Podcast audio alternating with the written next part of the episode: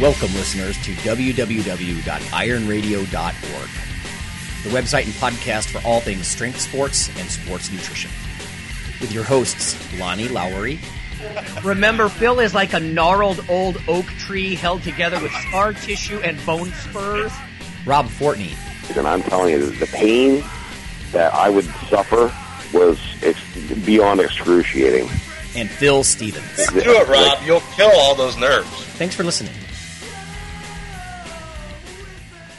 Okay, welcome listeners to Iron Radio. This is Dr. Lonnie Lowery. I'm here with Dr. Mike Nelson, uh, Mr. Sean Casey, Mr. Corey Van Wyk, and Mr. Grant Slack. We have all just attended a conference, and I've said this many times before, but I think one of the great things about podcasts is you can sort of go on site in a virtual way and, and experience something. So we're going to share some thoughts uh, on the American Society of Exercise Physiologists conference uh, of course, from a, always from that sort of strength and muscle mass perspective when possible.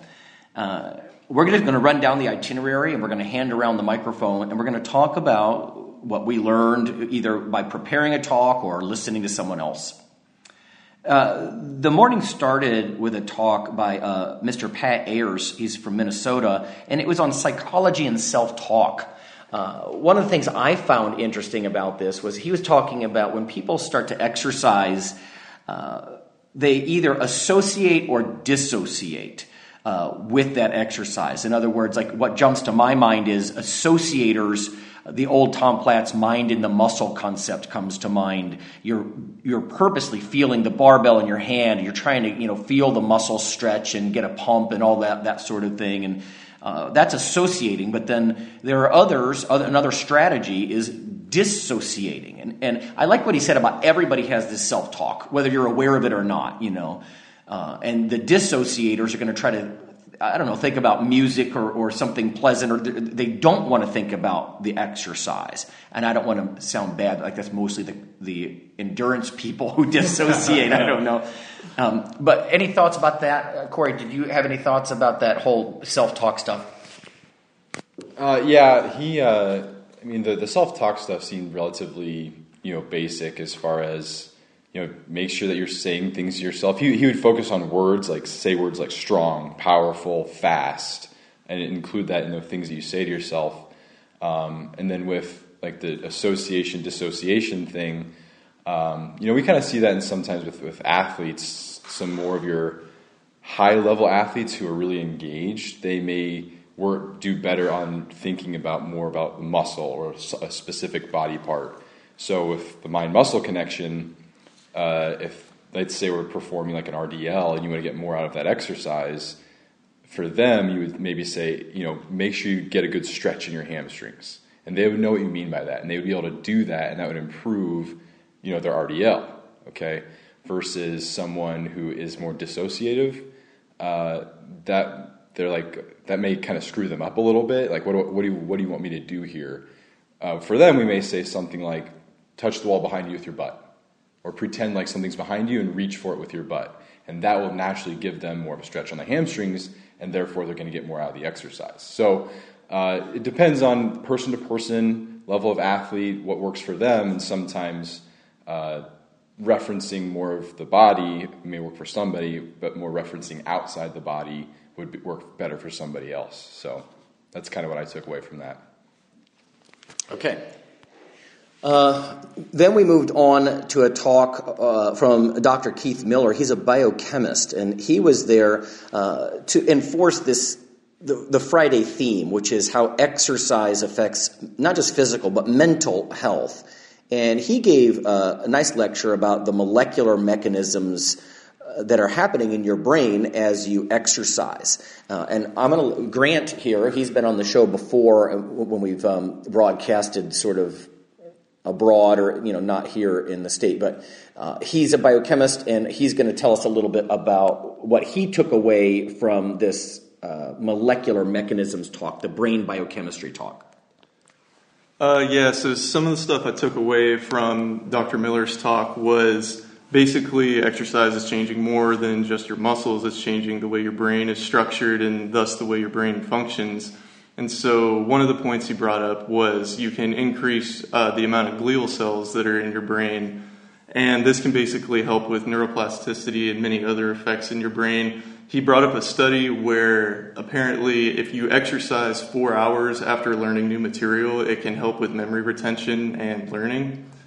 Uh, and then, additionally, besides increasing the amount of glial cells, it can increase different neurotransmitter production, such as dopamine, and influence your mood and other aspects in your brain.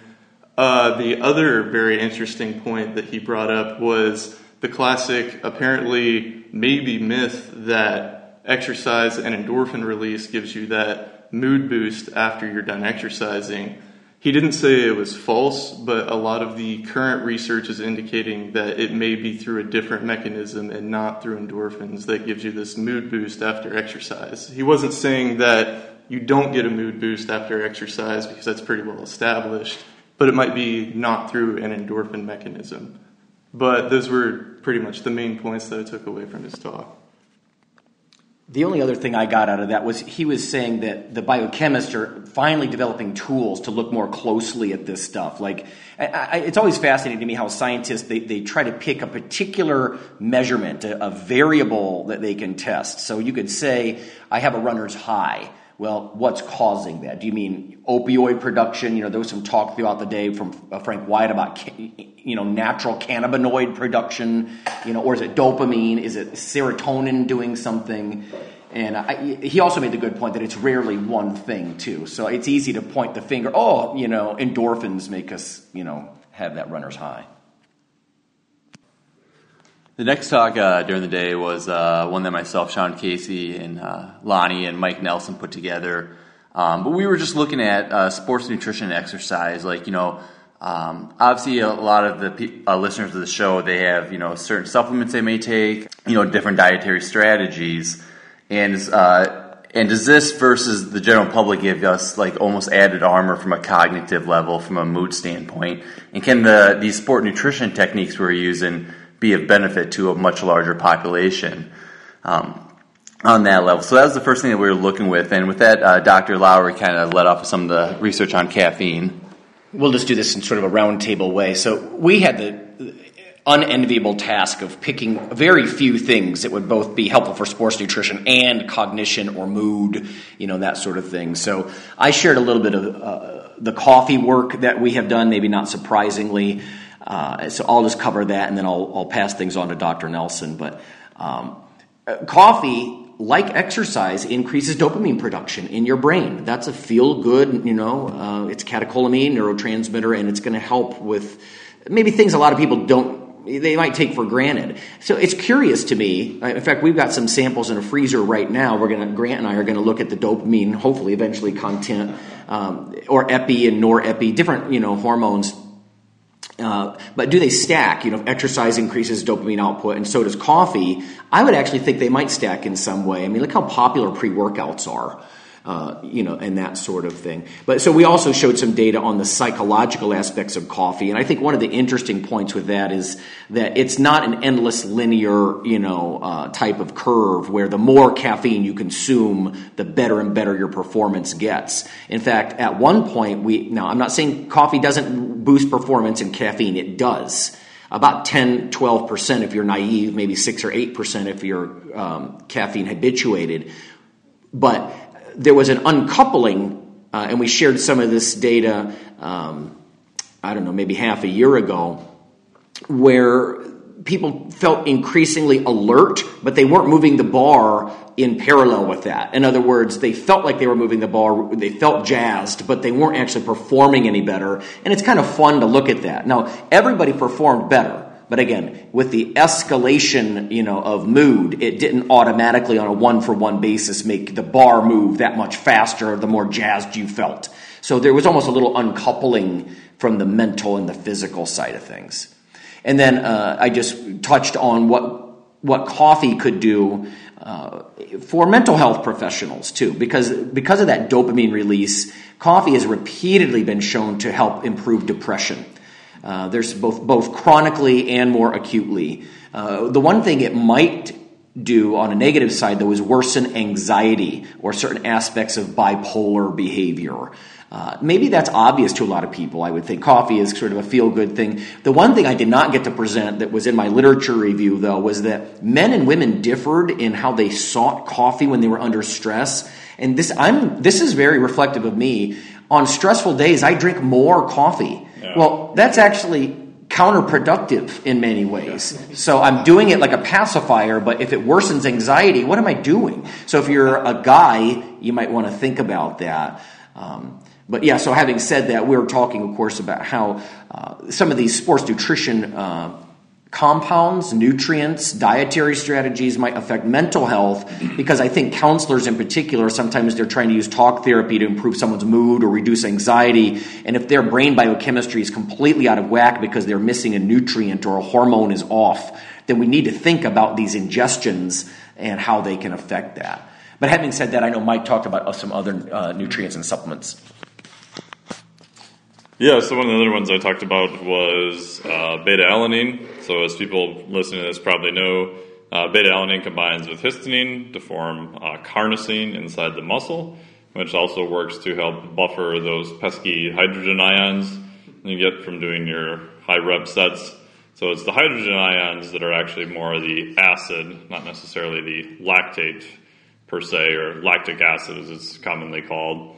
Um, so there was a review study that looked at just a meta-analysis of a bunch of studies from I think it was Hobson, and they found like a 2.85% mean increase in performance with beta alanine, but it ranged from like a negative 0.36 to 10.4%, I think.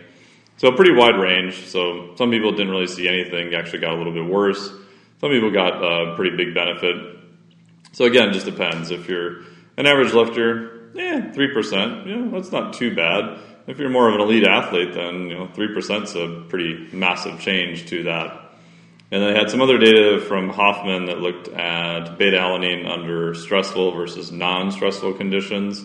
And in the non-stressful condition, they really didn't see too much of a change. And in the stressful condition, they did see more of a change, where beta alanine actually seemed to have a more greater performance effect and that was in the Israeli Defense Force. It's actually a military group that they studied it, which I thought was interesting. They had like 100% compliance with like the intake of the dietary supplement, which people studying beta alanine most of the time they use a six gram per day dose.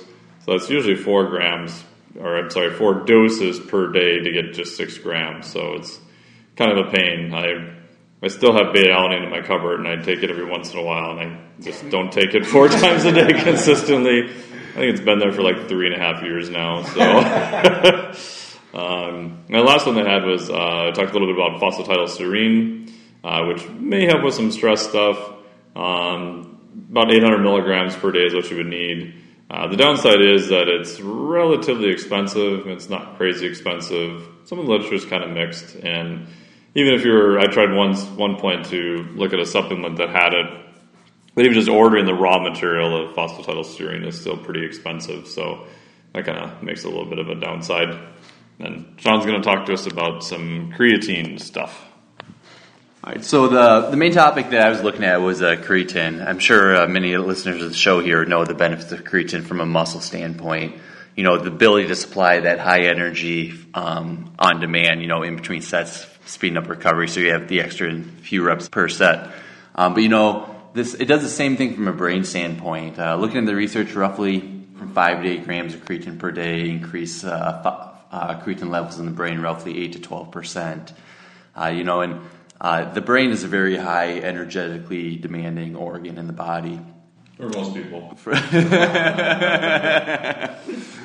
But what uh, the creatine seems to do is the body has a slight delay in, in, you know sending blood to a given area in the brain. But with the creatine, if you can increase stores, you have that high energy right off the bat, and it's you know not uh, fatiguing quite as quick.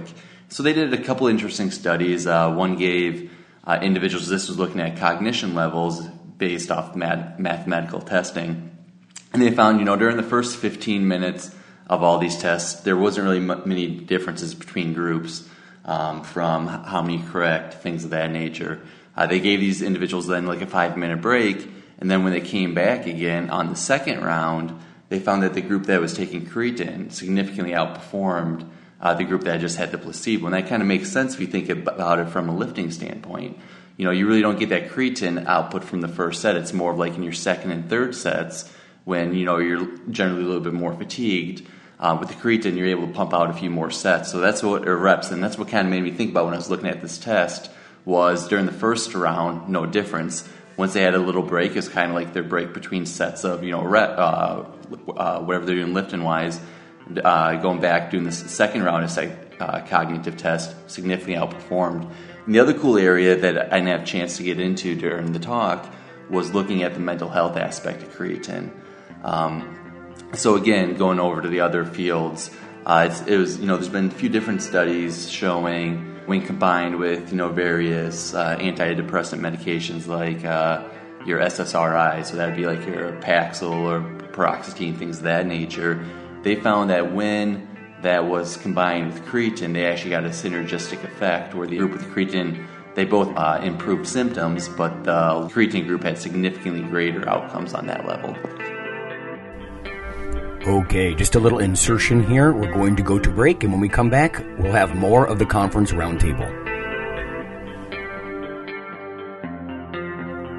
Hey, listeners, this is Dr. Lonnie Lowery. If you've ever had anyone critique you uh, on your protein intake as part of your weightlifting lifestyle. Oh, you poor meathead. All that extra protein is going to rot your kidneys or weaken your bones or dehydrate you or give you gout or who knows what. Uh, there is a book available. You could simply Google CRC Press and Lowery. And what I've done is reach out to experts all over the world and create a book, a single compendium that you can hold up and say, This is why I consume extra protein. This can be very valuable when you're um, being quote unquote educated uh, by various professionals on the topic. Uh, there's an enormous amount of literature in this book on the safety, uh, the effectiveness, how protein works in cells, the history of protein and weight trainers, uh, much more. So, again, please check out CRC Press and Protein and Lowery. You can just Google that. And uh, I do, full disclosure, I do make a small single digit uh, royalty on the book but that's not why I did it. I did it so we can all have something, uh, our particular population, uh, to both defend what we do and to inform our nutrition and our eating. Thanks.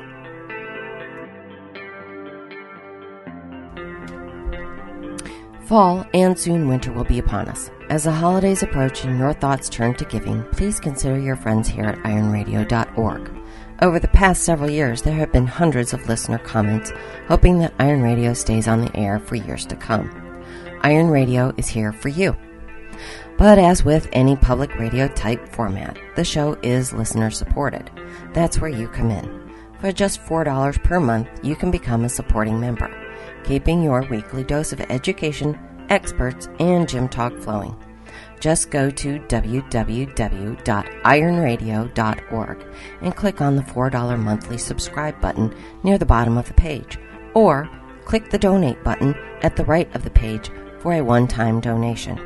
You are the Iron Brotherhood and Sisterhood. Thanks for helping to create a place for better internet programming for all strength and muscle sports. And happy holidays! Hi, this is Dr. Lonnie Lowery, and on behalf of Phil and Rob, I'd just like to let listeners know that if you love us or you hate us, we'd like you to leave a comment or perhaps vote for us on iTunes. It helps us out quite a bit on the popularity side of things. Uh, you can also follow uh, Dr. Lowery, me, on Twitter. Uh, it's Lawnman7 on Twitter if you want to do that. We also have a Facebook page, the Iron Radio uh, listeners page. So uh, whether it's leaving a comment or voting for us or following us on Twitter or Facebook.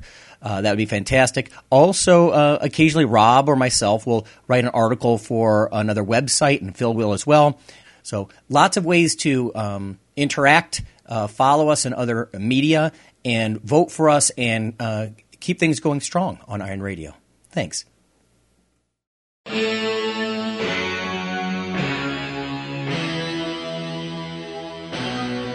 Like your weekly fix of Iron Radio? In addition to being a popular institute on iTunes, we are also on email. Simply go to www.ironradio.org and sign up for the voluntary email. You'll get a once per week email, no more. That's little more than the show notes and a link to the audio. So go for it.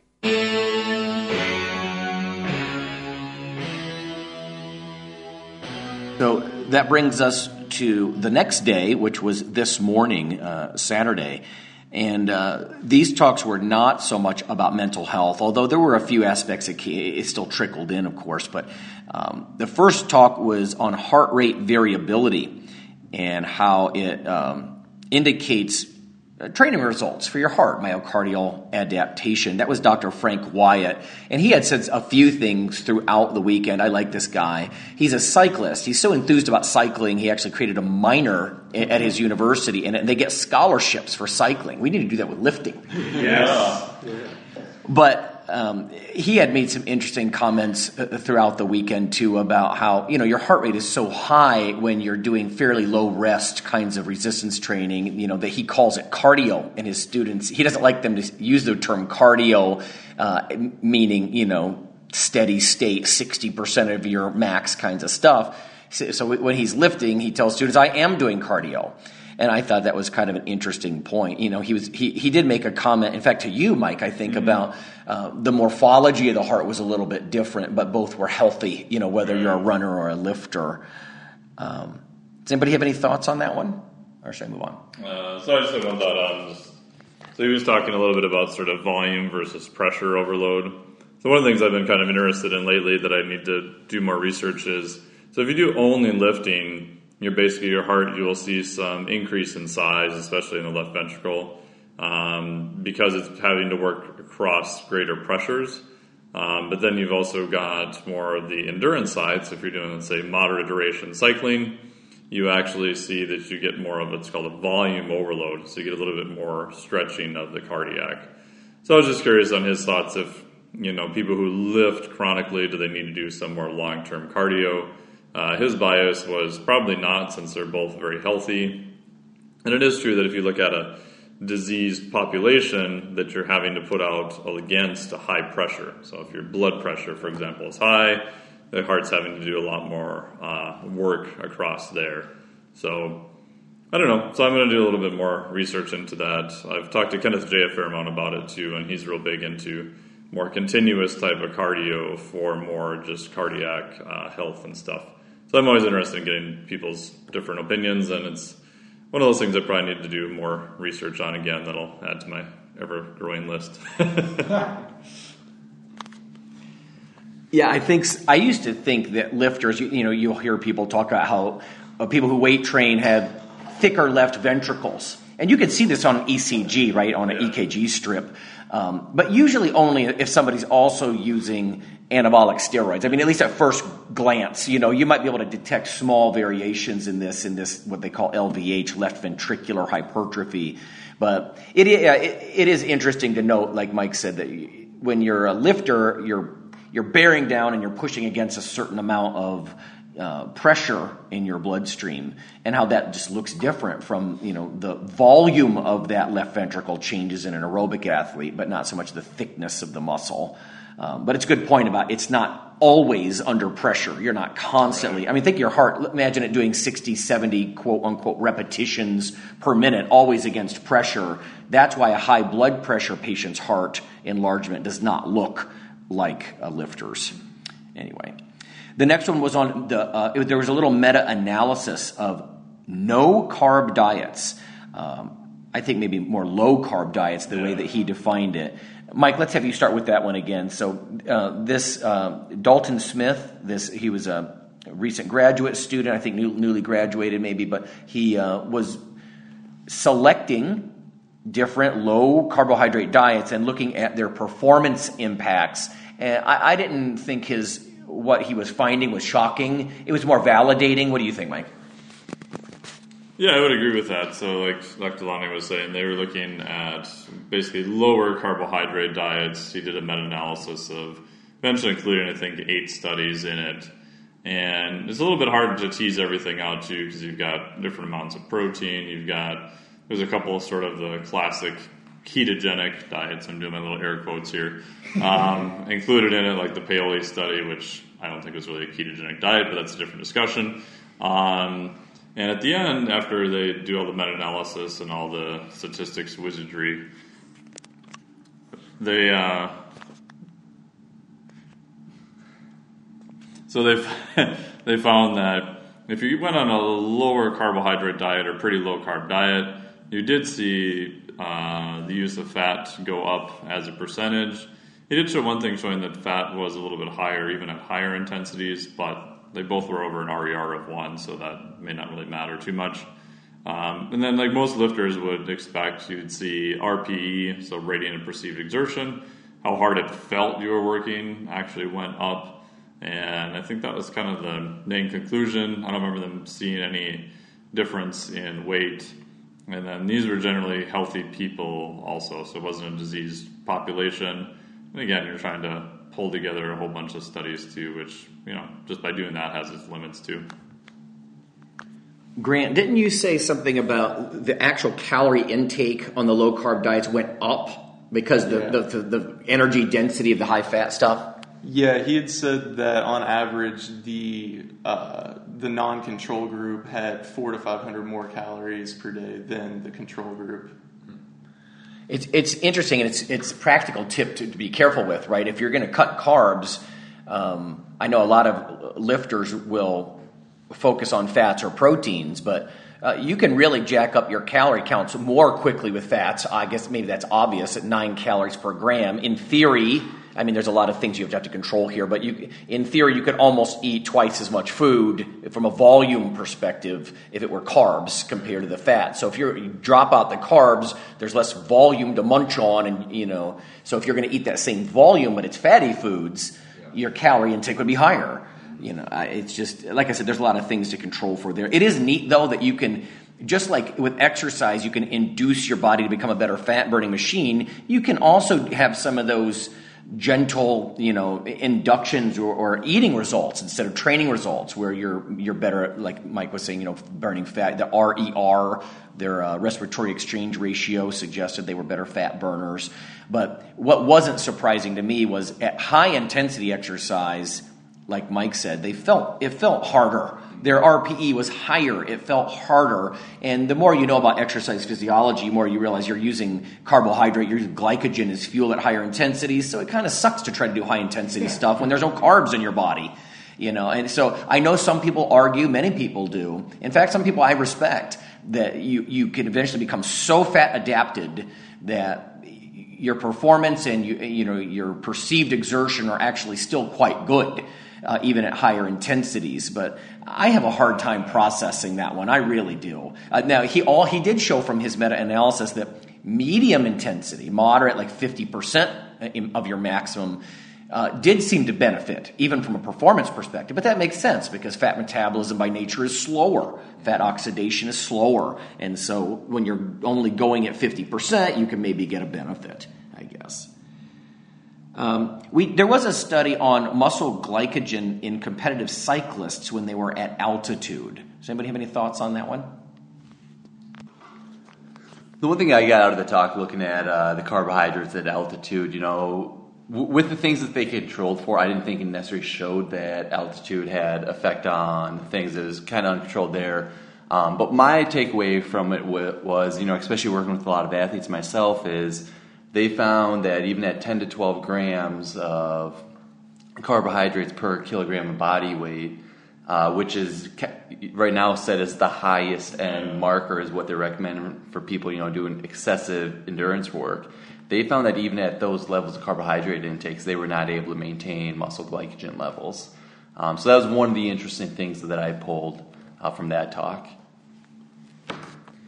Yeah, there was more of a, a practical. Like, I, I don't think, yeah, it, it, she showed that altitude was causal uh, necessarily because I think there needed maybe a little bit more tighter control on how hard they were cycling and exactly how many grams they're eating each day. Well, yeah, because I mean, she she said that they all got to that twelve to ten or ten to twelve grams per kg or whatever it was for intake. But what if they just would have eaten more carbohydrates? Would they have actually gotten back to baseline? Like, that was my question. Yeah, my, and my thought was if the cycling was significantly harder, they would deplete more glycogen. You know that sort of thing. But having said that, I did like she was using a new kind of device. It was an ultrasound based. Is, is that what it was? yeah. And it can't give you how many grams of glycogen in your muscle, but it can give you changes compared to baseline. And so it could be a handy tool uh, to be able to say, I'm glycogen depleted, you know, and then maybe adjust your training accordingly or something like that. But uh, And they're it- pretty high altitude too, so they're doing pretty heavy, intense work, pretty high altitude. So I've often wondered, even if you're trained, how much of that your recovery may not necessarily be aerobic in nature. Maybe your recovery is a little bit more anaerobic, possibly too, because of the altitude, the stressors. They were training, you know, back to back for seven days in a row. We asked about lactate to see where their lactate levels were, and they didn't have that data yet, but I think that would be interesting to see if they're just producing a crap ton of lactate even just at rest, which probably is a guess. maybe practical tip is even when you feel like you're eating a lot of carbohydrates, because on average they were. Seven Um, hundred a day. Yeah, 700 grams a day, and they were still glycogen depleted compared to their baseline measurements. Yeah. That's what I found most fascinating is on that level. Okay, um, let's talk about Corey's talk. Corey mentioned um, he dug into strength training, uh, body comp, and mental health. And I was running in and out of the lobby this time, so I want to hear what Corey has to say. Yeah, so I talked about kind of the relationship between resistance training and I really kind of end up being memory and cognition um, because you know everyone knows that exercising is good for your brain, right? And there's always been links there. We hear it in the media all the time. Exercise is good for your brain. Well, a lot of that's going to stem from aerobic exercise. Um, there's not as much, or there hasn't been as much on resistance training, which is why I think Lonnie asked me to do the talk. Uh, and so the aerobic connection, uh, from like a mechanistic standpoint, has largely always been brain-derived neurotrophic factor, or BDNF, uh, which has various effects primarily in like the hippocampus for like neurogenesis, angiogenesis, neuro, uh, neuroplasticity, um, and things like that. And some researchers have been trying to figure out if resistance training does the same thing. Like, do we have the same mechanism? Uh, and there was actually one really good paper that looked at both, like what's the mechanism for aerobic versus uh, resistance training, and actually they're a little divergent. So resistance training actually is going to exert similar effects from angiogenesis and neuroplasticity and neurogenesis through IGF one, uh, which is kind I thought that was kind of interesting. Uh, now IGF one can actually increase BDNF indirectly, so you actually could get BDNF through resistance training via IGF one. It just may not be as direct or maybe as much, but they still have the same effects. Uh, and then that's one of those same papers uh, actually talked about indirectly if you have like insulin resistance or metabolic syndrome, you can actually get BDNF resistance. Uh, so then IGF 1 could be a pathway around that to still get the cognitive benefits of exercise if you resistance train versus uh, aerobic training. I mean, that makes sense to us, right? Uh, if, if you have insulin resistance, more anaerobic training might be a little bit better for you because you're going to have a demand for that glucose. Uh, but then the IGF 1 is going to be more of the cognitive side. Um, so then in the research, uh, it was a little over the place because no one's looking at the same type of memory. Uh, there's all these different uh, tests for different brain functions. So one may be looking at working memory versus episodic memory versus uh, executive function, which in in and of itself has like eight different components. So which one of those are they looking at in testing? And I didn't really delve too much into okay, is, is this a good test for for specific uh, functions? I just kind of took it at face value. Uh, but for resistance training specifically, you know, information processing speed seemed to be like almost linear with intensity of exercise. So how fast can you like figure out a simple solution to something? Uh, as well as episodic memory, which would be kind of memory of certain situations uh, when you didn't know you had to remember it. So, like for us, that would be um, maybe what Mike's wearing today, or something like that, or what you had for what you had for lunch yesterday. Like you, you it was there in front of you, and you like I looked at Mike today. I didn't know maybe that I would have to remember what he's wearing, but my good episodic memory, if that's high functioning for you, you would remember that.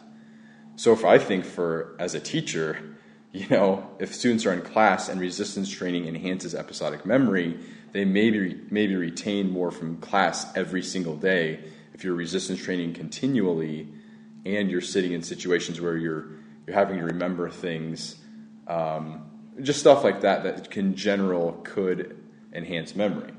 Uh, for other things um, where you're, you're having to make maybe working memory where they're maybe having to do something and remember instructions at the same time. Okay, what do I have to do here as I'm processing that? There's maybe more of an inverted U principle. So, where more moderate strength training enhanced that, and then once they got to very, very high intensity, actually went down a little bit.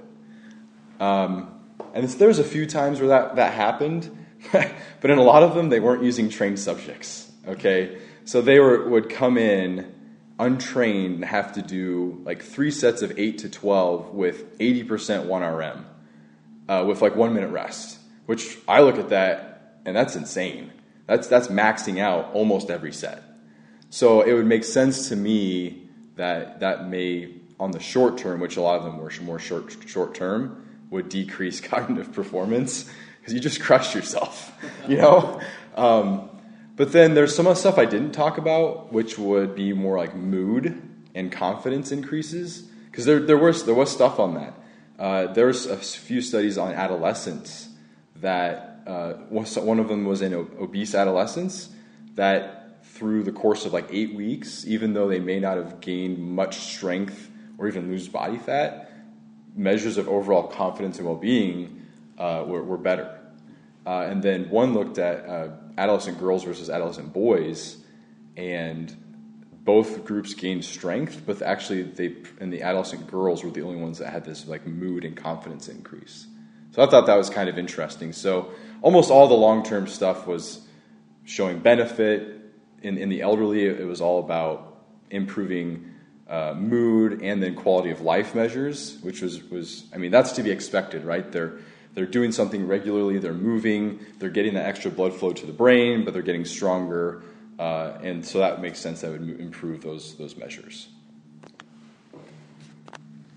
Cool. Uh, there was only one more here. Uh, the final talk was from uh, Mr. Oresio Sousa. I might be butchering his name, I apologize, but he was um, sort of I don't pushing's not the right word, but he was you know eh, spreading the word about this new eh, device.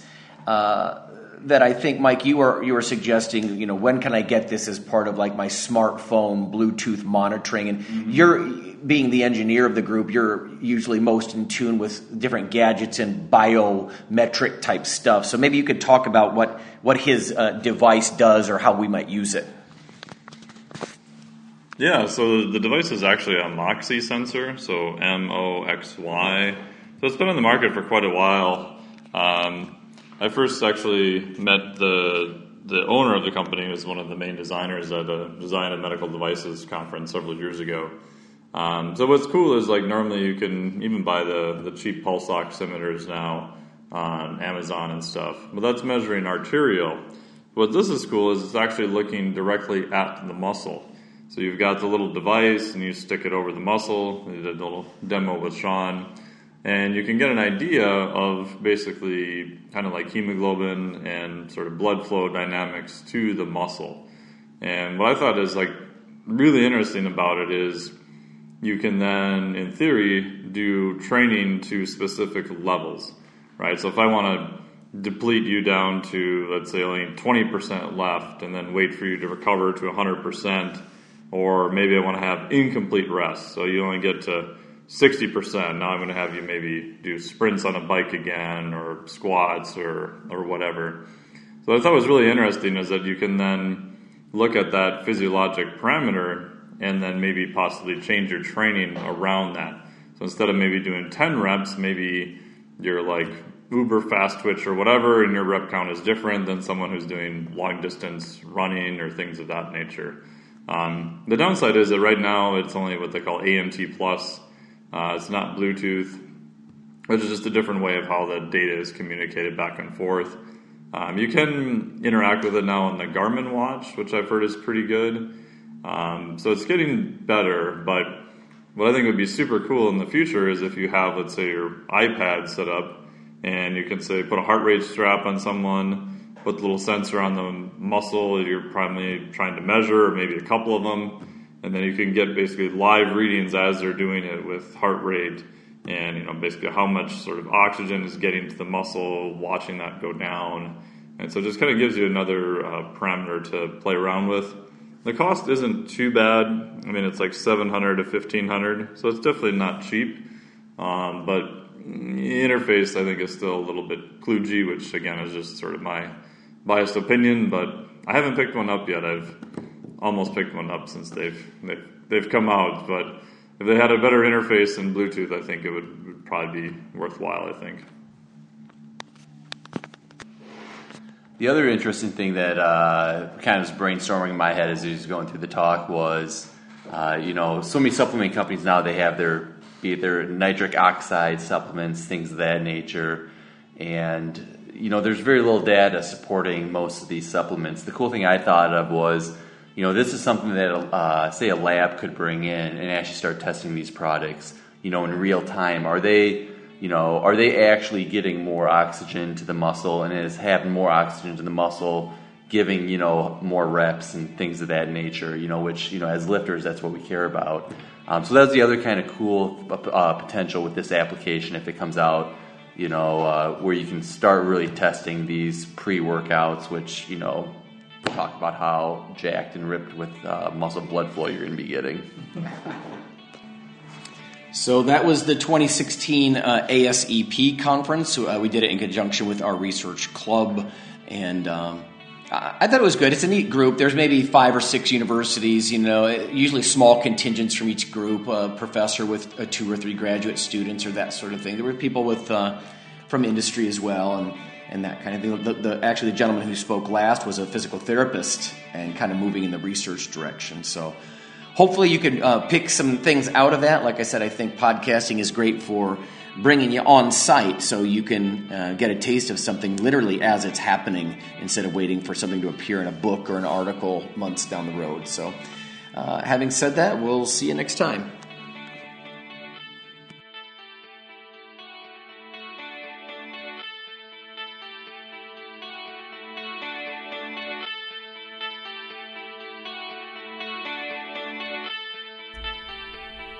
Hey, listeners, have you seen the store at ironradio.org?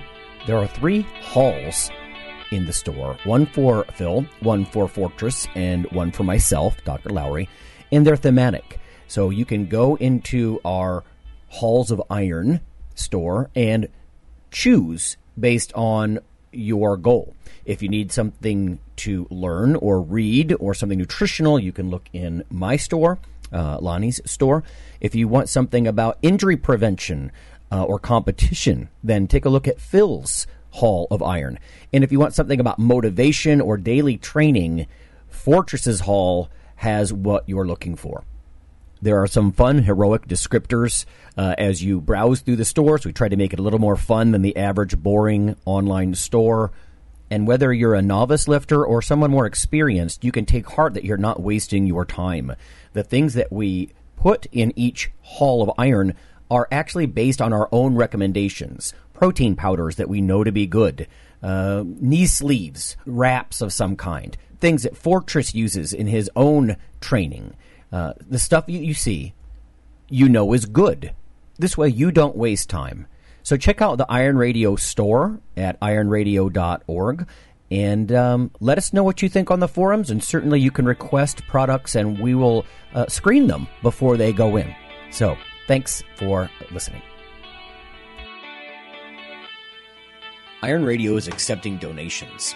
If you like what we do, the professors, the scientists, the bodybuilding show promoters, the athletes themselves in powerlifting and bodybuilding, um, please consider making a donation or maybe buying something from the ironradio.org uh, store. Uh, we also are accepting supporting members. So for $4 a month, which is frankly less than the bank sneaks out of your account in fees, you can step up and support a form of sort of public radio for the bodybuilding and powerlifting and strength community. The Iron Radio podcast and all of the audio on ironradio.org is for informational purposes only. If you're interested in starting a diet or exercise program, it's important to check with your physician. Also seek the help of registered dietitians, athletic trainers, and qualified exercise physiologists in order to make the progress that you need.